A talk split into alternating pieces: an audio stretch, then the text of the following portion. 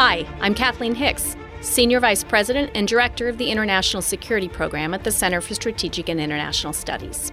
And this is Defense 2020, a CSIS podcast examining critical defense issues in the United States' 2020 election cycle.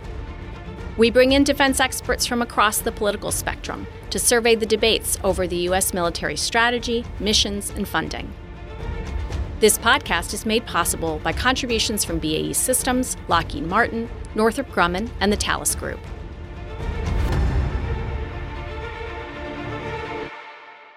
On this episode of Defense 2020, I hosted a discussion with four experts on COVID 19 and the U.S. military.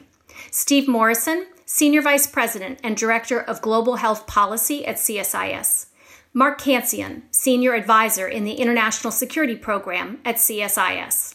Christine Wormuth, Director of the International Security and Defense Policy Center at the RAND Corporation. And Rear Admiral retired Tom Cullison, former Deputy Surgeon General of the U.S. Navy and an adjunct fellow in the Global Health Policy Center at CSIS. So, Steve Morrison, let's start off with just an overview before we get into the defense aspects of this pandemic. Give us a sense overall of where we, the United States, are and the world is in the course of this coronavirus. Well, we're here in the United States and across Europe, we're in a period of sort of wildly uncontrolled outbreak in many places. Obviously, in New York City in the United States is the most dramatic case, uh, and it's it's not over. Uh, it won't peak for now. It looks like a couple of weeks. Here in the United States, we have a a terrible threat where there are a number of major cities, about a dozen major cities, that are showing steep uh, increases where there's the possibility that we could see major explosive outbreaks in those urban centers. So we have one Wuhan equivalent in New York City inside our borders. We have the possibility of a breakout of roughly a dozen other major urban centers. The US response was quite late and quite imperfect, uh, prone to lots of false starts and confusion around this. There are efforts to try and bring that right, but there's still major problems in having any kind of unified incident command structure at the federal level. Um, there's great problems in still advancing testing, although there's been some recent progress in that area. And people are beginning now to look at different scenarios of what may lie ahead, which the, obviously the president has has indicated through Tony Fauci. We can anticipate roughly 100 to 200,000 deaths in this in this wave. Outside the country, uh, Spain, Italy, other parts of Europe are on fire, and um, and that remains uh, highly urgent. In Asia, the epidemic in China has been brought to a point where, after eight weeks of a colossal uh, and unprecedented quarantine, uh, it's been brought to almost zero new cases, and they're very carefully attempting to reopen uh, society and business uh, there. And there are several other cases like Hong Kong, Korea, Taiwan, Singapore, which have had which acted very aggressively very early, by contrast with our pattern, and they are also in a reasonably good position in trying to get control. So it's a very perilous moment right now. India's gone into a 21 day lockdown. It's done almost zero tests. Uh, it's ill prepared, and there's uh, quite a bit of a ramp up of infections across Africa, where there's a similar problem of very weak preparedness. Uh, very weak capacities for screening and, and treating. So, Steve, you run a global health security program, and many folks, as they look at national security issues, you know, sometimes they think about the guns and bullets side, which a lot of us focus on. How should we be thinking going forward? You know, how has this pandemic um, influenced, you think, how Americans should be thinking about what defense means, what national security means? Well, over the last few decades, we've had multiple experiences where, as a country and outside our borders, we've had to confront dangerous outbreaks, dangerous new pathogens. There's been a, an accumulation of policy and programs within our government that begin to enshrine the fact that in doctrine and in programs that preparedness against these sort of pandemic threats is a true health security matter. But what we have not had is continuity and sustained effort and prioritization and investments in this way. We've had a pattern bedevil us and other governments of moving from crisis to complacency, this sort of cycle in which we mobilize when the emergency is fully upon us, but then as it as the threat fades, we lapse into a period of complacency and negligence. That was the central topic of this two-year uh, CSIS Commission on Strengthening America's Health Security, which Christine has been part of, a very important part of Christine Wormuth, who's joining us um, this afternoon. A pandemic, of course, we haven't seen anything like this dating back to the 1918 1919 Spanish flu. This has a scope and a force and an impact that is uh, at a profound level. Pandemics transform history and institutions and norms. And I think if we don't change our thinking and our habit around pandemic preparedness uh, under the force of this pandemic, I'm not sure when we would change. I think that is going to change us profoundly. So, Christine, going to you, you've served at top levels of government, the Defense Department, at the National Security Council.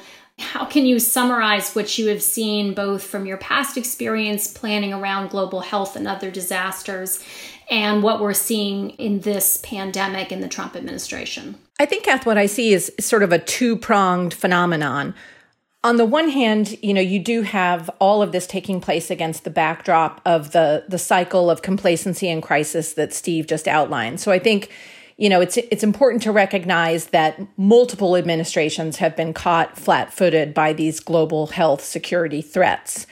And that's a long-term problem that we have to fix. You know, I personally would like to see us do a 9/11 commission like review after this is, you know, largely over, I think we as a nation need to really scrutinize our response at all levels through that kind of a mechanism, you know, which I think was pretty effective after the 9/11 attacks. The the other phenomena though I think that we see here is essentially we are stuck in a reactive mode. I think the Trump administration's response to this has been much more reactive than proactive and this is exactly the kind of event that it's very difficult to catch up and get ahead when you start from behind.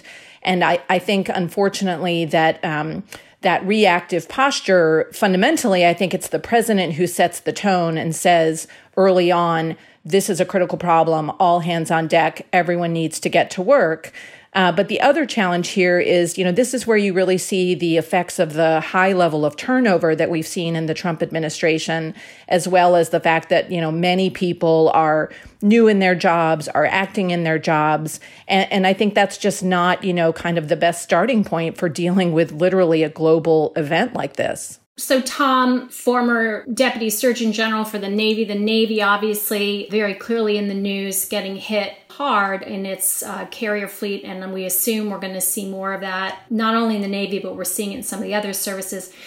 What are the big considerations you think are, are going on right now or should be going on in the minds of Pentagon leadership around the health of the force?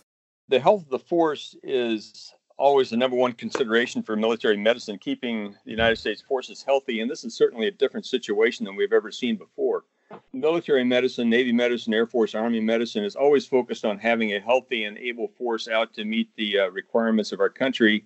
Usually that means that the force will deploy overseas and will be basically working from a healthy homeland. This is just the inverse of that there's been much planning. We could go into that later about what to do in these situations. However, we've got the problem of keeping the force healthy to meet our external requirements at the same time meeting the requirements of the nation as a whole through the uh, defense support to civilian requirements here, such as you're seeing in New York, Los Angeles, and other places where the military is supporting. The aircraft carrier Roosevelt off the course off the uh, coast of Guam, which had some infections on board, pulled into Guam, the dichotomy is does that aircraft carrier meet its need to be where it's supposed to be for its deployment, or does it take care of its crew? How do you balance those two priorities? And it seems like so much of uh, what we think about for many of us who are generalists on military health, we're thinking about traumas, we're thinking about combat injuries. Infectious disease is just completely different. Do you, is your sense that the medical community inside the Defense Department is well prepared for, has thought through infectious disease challenges like we're seeing? Absolutely. Infectious disease is one of the hallmarks of military medicine aside from the uh, current condition with the uh, COVID virus, the U.S. military deploys all over the world into areas where they're exposed to things like malaria, the fevers that we've seen in the Middle East, other infectious diseases, and always has the preventive medicine and research backup to make it safe to go do that. Uh, so, infectious disease, preventive medicine, industrial hygiene, those types of things is part and parcel of, de- of deploying a, uh, a healthy force. So it's something that the military focuses on a lot, and much of the basic research that's gone into many of the vaccines that we have in our country has come out of military labs. So it's not new, but uh, usually when we think of deploying for a military uh, activity, it's usually trauma that we think of first. We think of infectious disease in the preventive sense. We don't think so much in the treating sense. And usually, the infectious disease doctors, internists, and uh, intensivists are supporting the surgeons, like you say. So, this is completely inverse of what we normally see. Mark, um, Tom's mentioned already this tension or relationship between force health and force readiness. Do you sense that the department understands that tension and are they balancing it well? Yeah, tension inside the department, and they're still struggling with it. They have cut back on uh, major exercises. They've cut back on travel. They've cut back on uh, conferences. They're doing remote uh, work, but they've tried to keep the core military training going. So the tried to keep the uh, basic training going and some of the military skills training going, as well as the overseas deployments, at least with the Navy. But now they're running into a situation where there's uh, illness in those organizations, and there are calls that the military should apply the same restrictions that you're seeing in the civilian community that would require shutting down military training and basic training and uh, stopping overseas deployments. The military is struggling with that. Last week, the Commandant of the Marine Corps argued that because the Marine Corps had a statutory mission of being the force in readiness, there was only so much it could cut back on. But I think we're going to see this play out over the next week or two. Mark, um, you know, that makes me think of the problems we have in the best of times measuring readiness, how to think about readiness, how ready does the force need to be, and for what. Is there a standard that you think makes sense to be using with regard to the types of forces we should be prioritizing and what readiness means today versus things like recruit training that affect readiness years down the road? I think there are three things going on here. One of them is what you alluded to that is, how do you measure readiness, or what the military calls operational readiness? Uh, but there are two other things going on here. Uh, one is just force size. If the military stops basic training, they'll lose 2% of their strength every month. So the force will begin to shrink. The other piece is if the Navy stops deploying ships, then U.S. global presence will decline. We'll still have some forces overseas on permanent bases, but the rotational presence that has been a feature of U.S. military policy for the last 70 years uh, will go away. There is that problem about how do you measure operational readiness, that is, the what the military says is the ability of forces uh, to produce the outputs for which they were designed. It's very hard to measure, but that doesn't mean it doesn't exist. And as you scale back uh, training, those capabilities will deteriorate. Now, you know, one month, two months, three months, you'll have some effect. And I think that after about three months, you'll have the f- effects that we saw in 2013 as a result of sequestration and the furloughs. Uh, and the military called that a pretty big dip, but it was something from which they could recover, although it took a couple of years.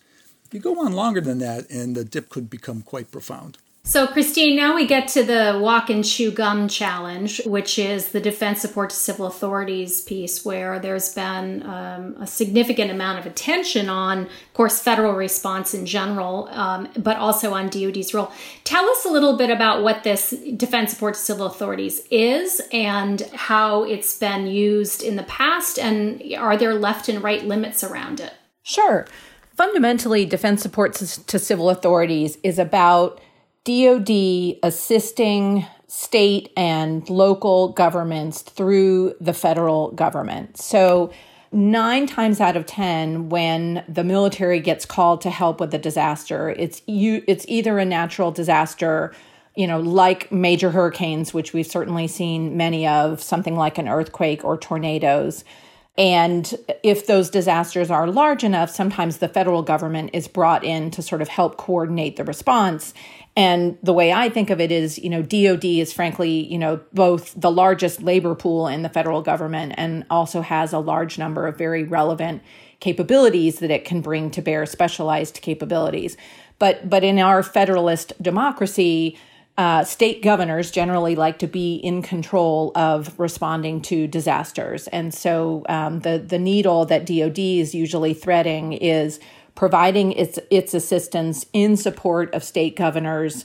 And also, where DoD is not the lead agency, it's usually in support of the Department of Homeland Security and FEMA.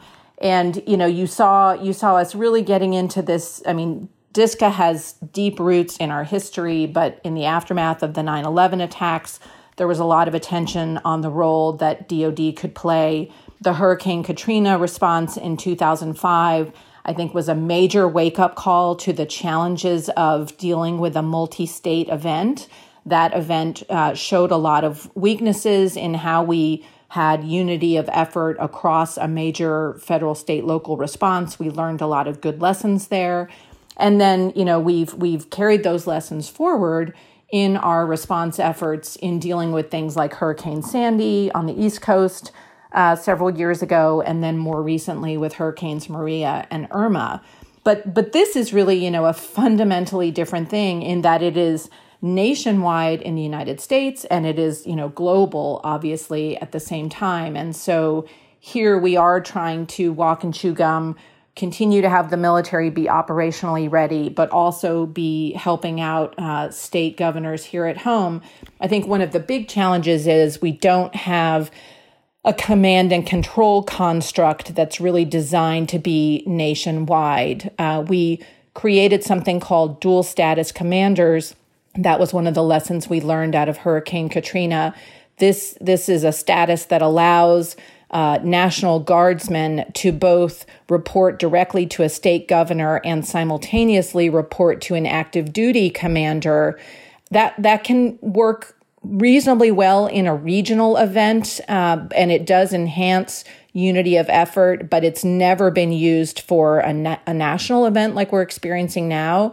And I think it will be uh, challenged to provide the same kind of unity of effort that we would that we like and would need to see. The other thing I guess I would say, Kath, in terms of right and left limits, a lot of times in these events, you hear people talk about, you know, are we going to federalize the guard? Are we going to see, you know, the guard in, enforce martial law? You know, the, the military is not allowed to practice law enforcement in the United States, the active duty military. The National Guard is allowed to serve law enforcement functions, which is one of the reasons why they're particularly well suited to these kinds of homeland events. You can make exceptions to that under the Insurrection Act, but that is extremely rare. It's certainly not been used in the last several decades. But I think it's important that people understand that there is not a lot of reason to fear that we're going to move into a martial law status here. I think the, um, the DoD leadership very well understands the that it's important to keep the military out of those law enforcement functions. So, Mark, um, walk us through then, given that background, what DoD is doing right now. And if you could also just address Christine's point on command and control in particular, what, what are you seeing there in terms of the DoD command and control structure? Yeah, I think you're seeing four main elements in the DoD's support to civil authorities. The first and the most visible is the National Guard. As Christine pointed out, there are about 15,000 guardsmen on active duty, and that number is going to rise. But there's a lot of capability still there since the National Guard, both Army and Air Force, total about 440,000. And they've been doing a lot of support kinds of activities in hospitals, transportation, testing, and reminding citizens about quarantine. And although they can engage in law enforcement if the governor directs, as Christine pointed out, the Guard doesn't like to do that. And the head of the National Guard, General Lengyel, has said that he wants to avoid having the Guard uh, involved in law enforcement. And the reason is that soldiers make lousy policemen. They're not trained right. And, uh, and as a result, they don't like to do that. But if the governor is direct, the National Guard could enforce quarantines with arrest powers. Uh, DoD has been providing supplies to the civil sector, most notably protective gear and ventilators. And with the authorities of the Defense Production Act, DoD is pushing production, and the stimulus bill provided DoD with about $2.5 billion for those purposes. DoD has provided some active duty forces. The most visible have been the hospital ships Comfort and Mercy. There have also been some active duty field hospitals established, uh, for example, in Central Park in New York City. But there's very little slack in DoD's active duty military health system it's sized and structured to take care of active duty personnel, retirees, and their dependents. And I think that's where their focus is going to be during the crisis. Finally, there's a lot being done by the Army Corps of Engineers. Uh, although they don't have any organic construction capabilities, it is adept at letting contracts to civilian firms to get facilities built. And reportedly, it's looking at building over 300 temporary facilities across the country. Uh, on the question of command and control, I think the one thing I would add is that in a situation like this, it's a very sensitive issue because you have the federal government intruding on the prerogative of the states. Uh, the states and National Guard have made it clear that they want to stay in what's called Title 32 status. They don't want to be federalized into a Title 10 status, uh, so that um, it will be difficult to provide uh, a unified uh, command and control. You know, that said, I'm a little surprised uh, and this is a point that Kath made the other day, that Northcom hasn't stood up some sort of joint task force to handle at least the active duty military side. So, Tom, you know, given all that we see that is happening today, there still seem to be quite a few gaps, both in terms of the readiness and health side, and then, of course, in terms of the Defense Support Civil Authority side. What do you think DoD has gotten right so far, and where do you think DoD can be doing more as part of its national security role here at home and abroad? Well, going back to what Mark just said about uh, NORTHCOM, uh, United States Northern Command is the uh, combatant command that is in charge of the military in helping the civilian authorities within the United States. And going back to 2009, there was a, uh, a concept plan developed for pandemic influenza planning, which is the model that we've all used for many, many years for how to deal with a pandemic.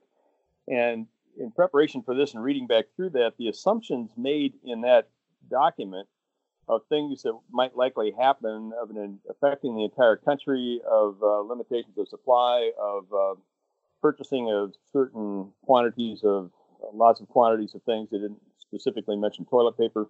The difficulties with uh, supply lines and personnel available due to illness are all very right on target for what's going on today. So that's fascinating. But in being involved in the exercising of plans like this over the years, uh, I have not seen these types of plans in major exercise sizes being done that would prepare us for the day. They've been on the shelf. We kind of know what to do, but uh, I'm not sure that exercising in the past has helped us to the present.